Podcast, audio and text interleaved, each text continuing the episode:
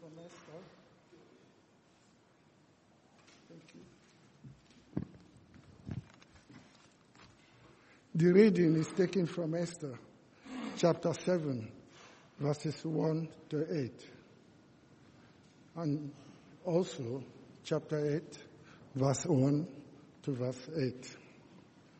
These can be found on page 505 in the Red Bibles. We also have Bibles in other languages and versions which are available at the back and page numbers for those can be found on the screen.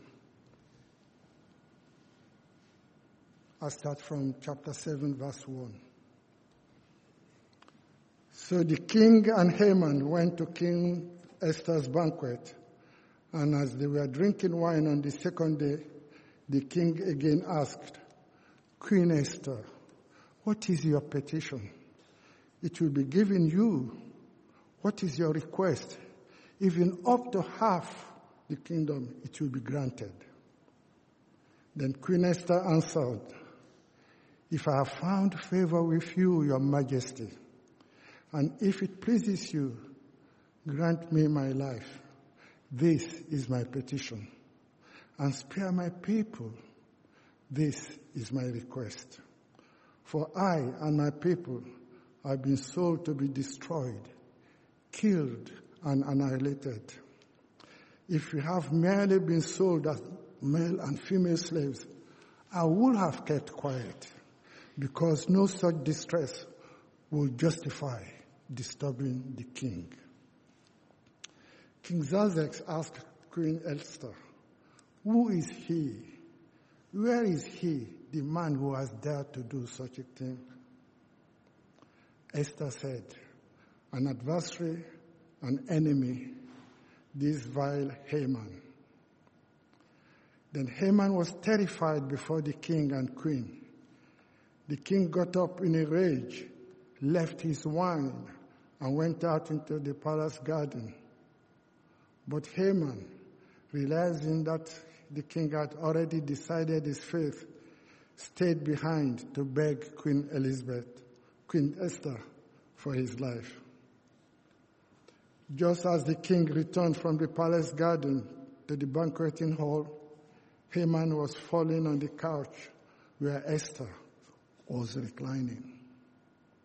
The king exclaimed, Will he even molest the queen while she is with me in the house? As soon as the word left the king's mouth, they covered Haman's face.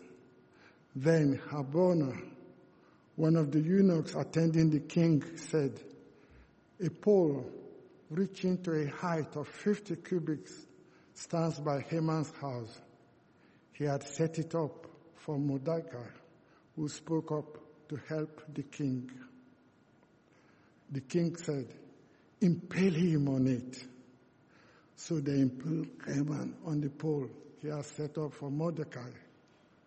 Then the king's fury subsided. That same day, King Xerxes gave Queen Esther the estate of Haman, the enemy of the Jews. And Mordecai came into the presence of the king, for Esther had told how he was related to her. The king took off his signet ring, which he had reclaimed from Haman, and presented it to Mordecai. And Esther appointed him over Haman's estate. Esther again pleaded with the king, falling at his feet and weeping. She begged him to put an end to the evil plan of Haman the Agagite which he had devised against the Jews. Then the king extended the gold scepter to Esther, and she arose and stood before him. If it pleases the king, she said, and if he regards me with favor and thinks it the right thing to do, and if he is pleased with me, let another be written overruling the dispatches that Haman, son of Hammedatha, the Agagite devised and wrote to destroy the Jews in all the king's provinces. For how can I bear to see disaster fall on my people? How can I bear to see the destruction of my family? King Xerxes replied to Queen Esther and to Mordecai the Jew, Because Haman attacked the Jews, I have given his estate to Esther, and they have impaled him on the pole he set up. Now, write another decree in the king's name on behalf of the Jews as seems best to you, and seal it with the king's signet ring. For no document written in the king's name and sealed with his ring shall be revoked. This is word of the Lord. Thanks be to God.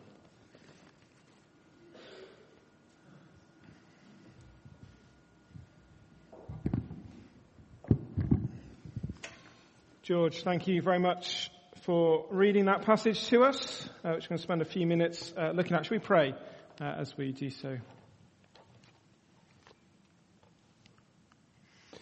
Heavenly Father, thank you for your word. Thank you as a word that speaks to us.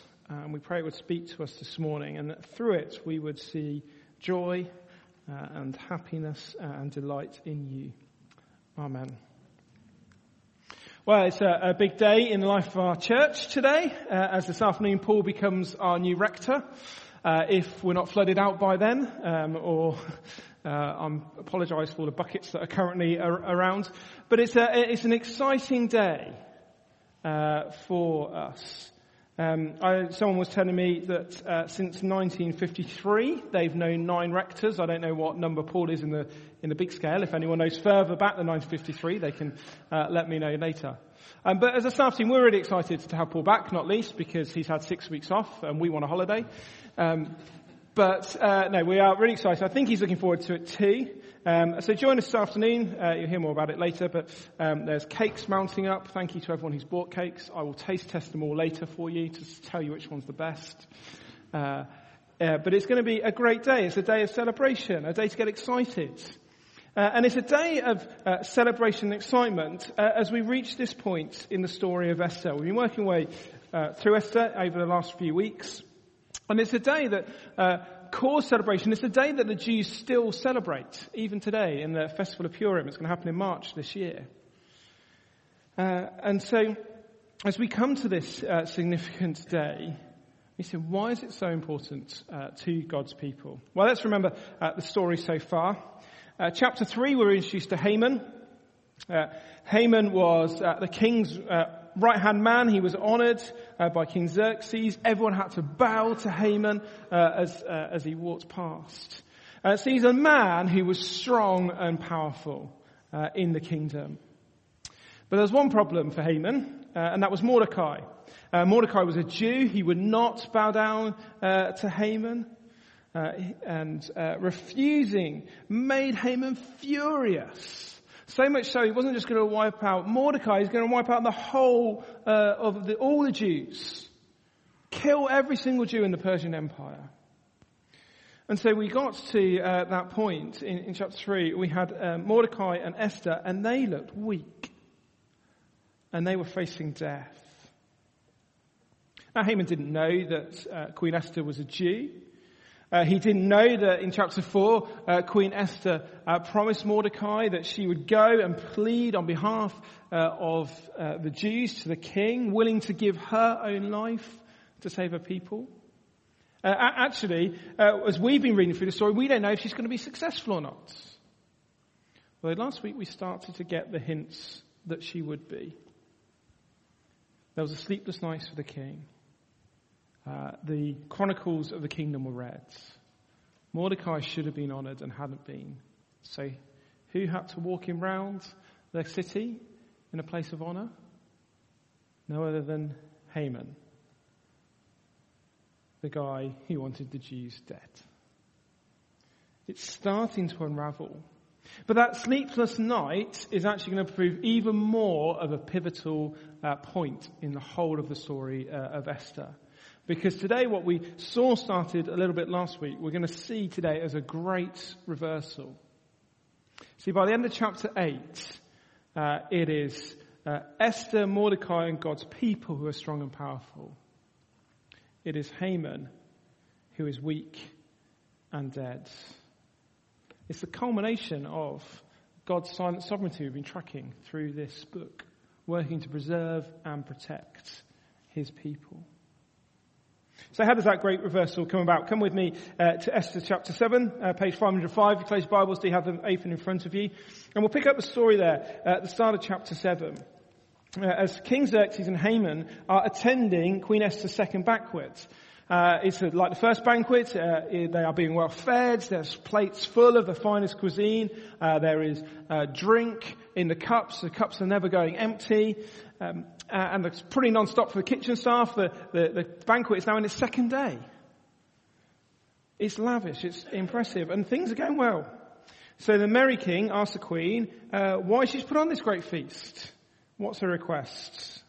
And she answers in verse 3 then the queen answered, If I have found favor with you, your majesty, and if it pleases you, grant me my life. This is my petition.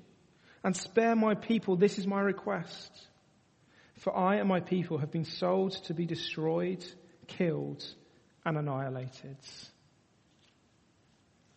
Our king Xerxes is intrigued. He's surprised hasn't realised it's been going on. I mean, it's not surprising given how much wine he seems to drink, uh, that he doesn't realise much of what's going on. Um, but he wants to know more.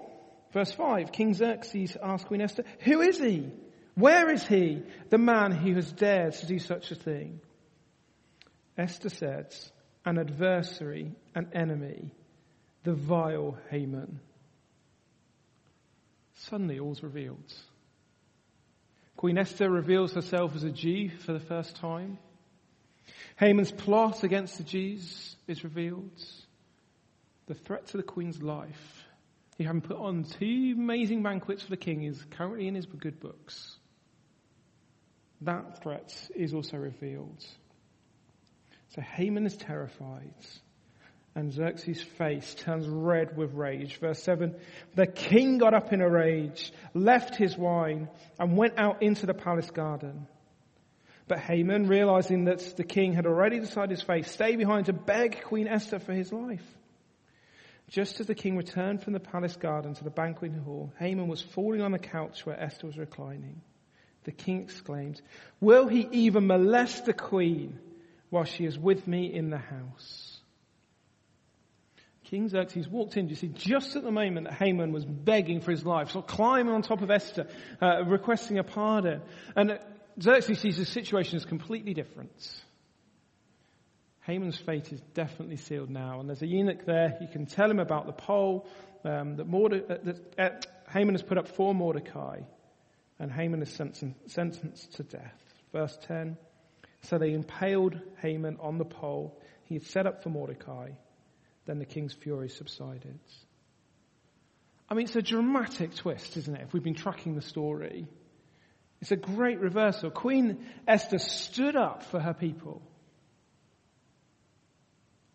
against an enemy that seems so strong and powerful. But as she stood up against that strong and powerful enemy, that enemy has become crushed, utterly defeated. And we can't get to this point if we're tracking the story of Esther uh, and not realize who's behind it all. Now, I don't want to downplay Esther's part. Esther is a, is a heroine. She was brave. She was wise. She's uh, God's instrument that's used to preserve and protect his people. But the whole way through Esther, we've been seeing God's silent sovereignty. And it's him who's directing the events here. His name is never mentioned. But as we go through, it's clear Esther is here for such a time as this. God gave King Xerxes that sleepless night. God allowed the two banquets to play, take place. God gave Esther the strength and courage to speak. God ensured that King Xerxes entered the room just as Haman looked like he was molesting Esther. God ensured that the eunuch in the room knew about the giant pole that had been set up uh, by Haman. You see, it was God that ensured his enemies, his people's enemies were defeated. It was God who caused this great reversal to happen. It's been tracking through Esther to this point, but it's not quite complete yet. See, King's fury subsided, but there's still the problem hanging over them, uh, over the Jews, of that edict uh, to carried out on the 13th day of the 12th month, uh, where they might seem to be dead. They need salvation still. And so Esther and Mordecai are aware of this. And 8 verse 3, they plead to King Xerxes again. 8 verse 3, uh, Esther again pleaded with the king, falling at his feet and weeping. She begged him to put an end to the evil plan of Haman the Agagite, which he had devised against the Jews. Now, as part of my prep for uh, Esther, I've been reading uh, this book by Jane McNabb, Daylight at Midnight. It says it's reflections for women on Esther. I found it very helpful. Um, so, uh, but she makes a, a really helpful point um, about this bit. You see, personally, Esther uh, ha- is in a good place, isn't she, at the end of chapter 7? She's got an improved marriage. She's uh, got a substantial honour and, and a vast property. And so going to the king again, well, she risks seeming ungrateful. She risks uh, breaking the royal etiquette. She risks her life. It'd be so easy, wouldn't it, for her to settle in the comforts that she's now in. Mordecai's safe. She's safe. But as Jane McNabb says, Esther wasn't interested in temporary happiness and ease. Luxury, honor, and a better marriage weren't enough. She still wanted more, much more. She wanted the lives of her people.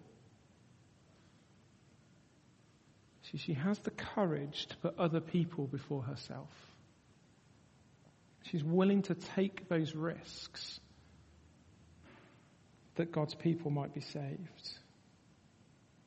So Esther approaches the king again. And again, the king is willing to listen. But the edict that's already written can't be revoked. And so you get another surprise. Come on, it's got to work again, isn't it? Uh, another surprise. Esther and Mordecai are given permission to write their own edict. So in 8 verse 8. Whatever they want. You go and write it. Seal it with the signet ring that now belongs to Mordecai. Send it around the kingdom. So they come up with this new edict to, for allowing the Jews to defend themselves. Uh, and next week, as we reach the 13th day of the 12th month in the story of Esther, we will see that happening. But can you see this great reversal? Haman, God's enemy, he seemed so strong and powerful, he's now weak and dead. Esther, Mordecai, and God's people, he seemed so weak and faced death, are now strong and powerful. It's a great reversal. And it's a great reversal that foreshadows what we see in the Lord Jesus. See, God's people have a strong and powerful enemy Satan. He's had us in the grip of sin. Ever since that first encounter with humanity in the Garden of Eden, he has been undermining God's words, questioning God's goodness, tempting us to sin, leading us into shame and death. And yet Jesus came. Uh, and on that cross, um, through his resurrection, that a great plan of God's sovereignty came about to make that great re- reversal happen again. See, Jesus gave up the luxury, the status, the honor he had in heaven because he wanted the lives of his people. He went to the cross. He looked weak. He died. It looked like Satan had won. But three days later, he rose again. He defeated death. He made Satan look weak. He condemned Satan to death. And he brought us, his people, those trusting in the Lord Jesus with him to that place of, place of strength and power. This is how Paul puts it to the Ephesians. As for you, you were dead in your transgressions and sins. But because of his great love for us, God, who is rich in mercy, made us alive with Christ, even when we were dead in transgressions. And it's by grace you have been saved. And God raised us up with Christ and seated us with him in the heavenly realms in Christ Jesus. There's that great reversal for all of us. We were dead in our sins. He's made us alive with Christ in the heavenly realms. That's true for anyone who's a Christian. If you're here this morning, you're not yet a Christian, then that's something that's on offer for you too. Just ask God to do that reversal in your life. Being taken from death and weakness to life, power, strength, seated with Christ. It's true. And I know some of you've probably seen anything, but I don't see it. God's enemy still seems strong and powerful, and as a Christian, I often feel so weak. And I get it.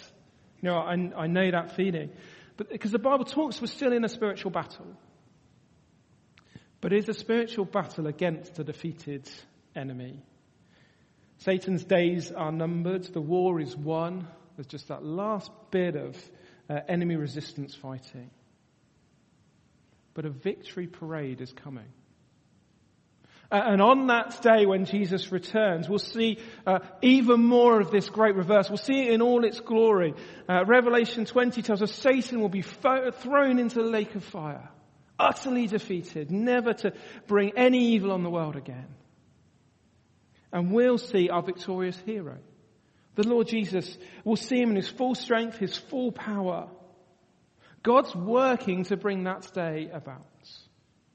He was in the time of Esther, as we've been seeing, and he's working still today to preserve and protect his people.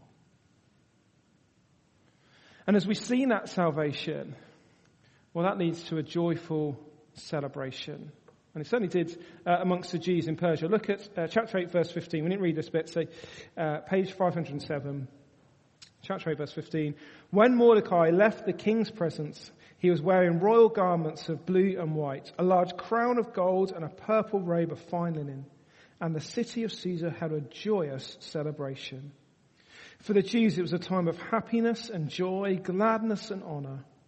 In every province, in every city to which the edict of the king came, there was joy and gladness among the Jews with feasting and celebrating. And many people of other nations became Jews because fear of the Jews had seized them. See that there's even more reversals. Haman it was who was honored in the first half of the book. Now it's Mordecai. Not only honored, but even higher than Haman ever was. The Jews, if you look back in chapter 4, verse uh, 3, were mourning, fasting, weeping, and wailing. Now in chapter 8, verse 16, they are happy, joyful, glad, and full of honor. I mean, it makes sense, doesn't it? They were saved from death to life. Uh, this is a picture of um, Clifford Williams Jr. and his nephew Nathan Myers, and apologies for those who came on the Roots Weekend away and have already heard this illustration, but I'm going to use it anyway. These guys were convicted in uh, 1976 uh, of murder, and they were put to death uh, on, uh, no, sorry, they were put on death row uh, in Florida. The conviction came because of evidence from the uh, the victim's girlfriend who said that these guys were uh, standing at the end of the bed uh, and, and shot the victim. But 43 years later, new evidence came to life.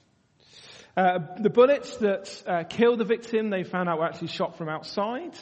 They, they rechecked um, these two guys and they found no gun residue on either man. Uh, and then they started asking some people around at the time, and 40 witnesses uh, said that these guys were at a party at the time of the murder.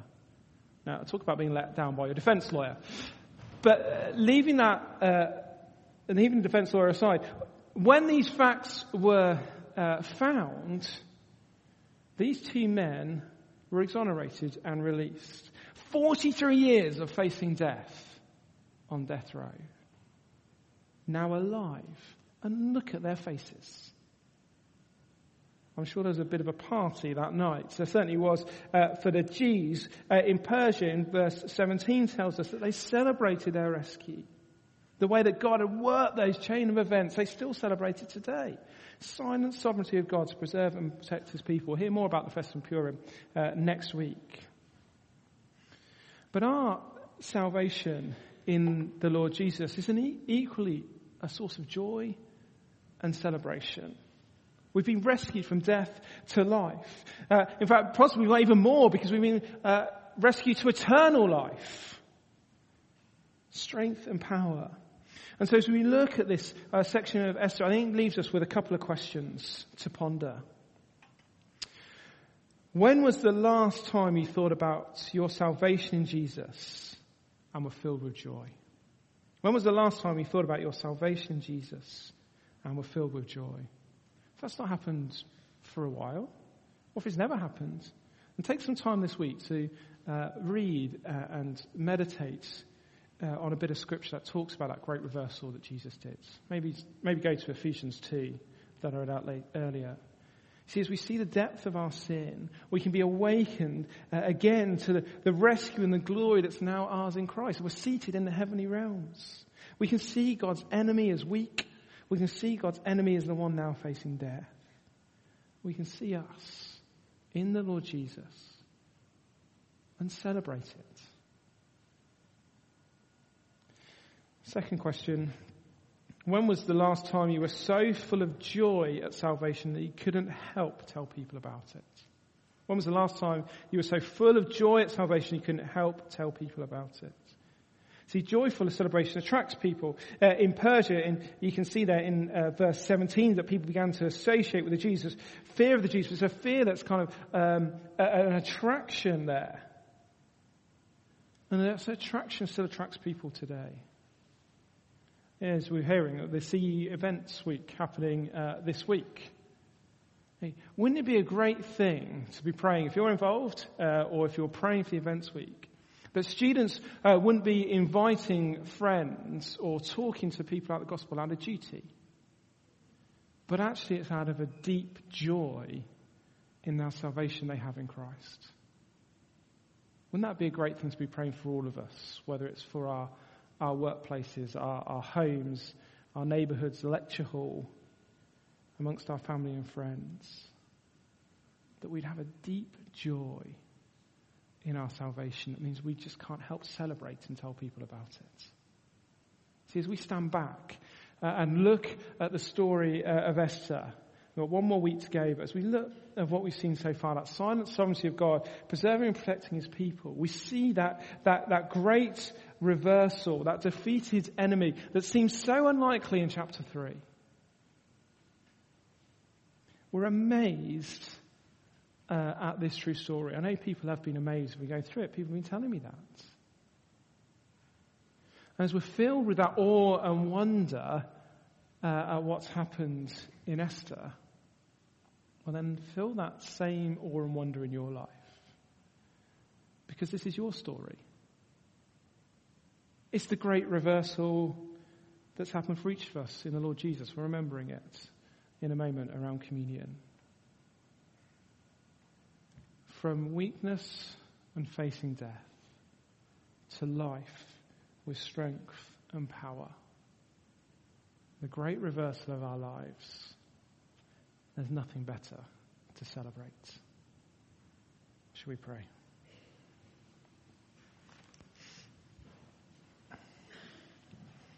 Heavenly Father, we thank you for that great reversal that we see in Esther, and thank you that it is there in our lives too through the Lord Jesus.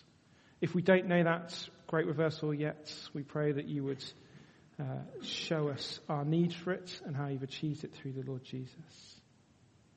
And Lord, for those of us who do know it, we pray that you would fill us uh, with uh, joy and gladness, with celebration, with happiness.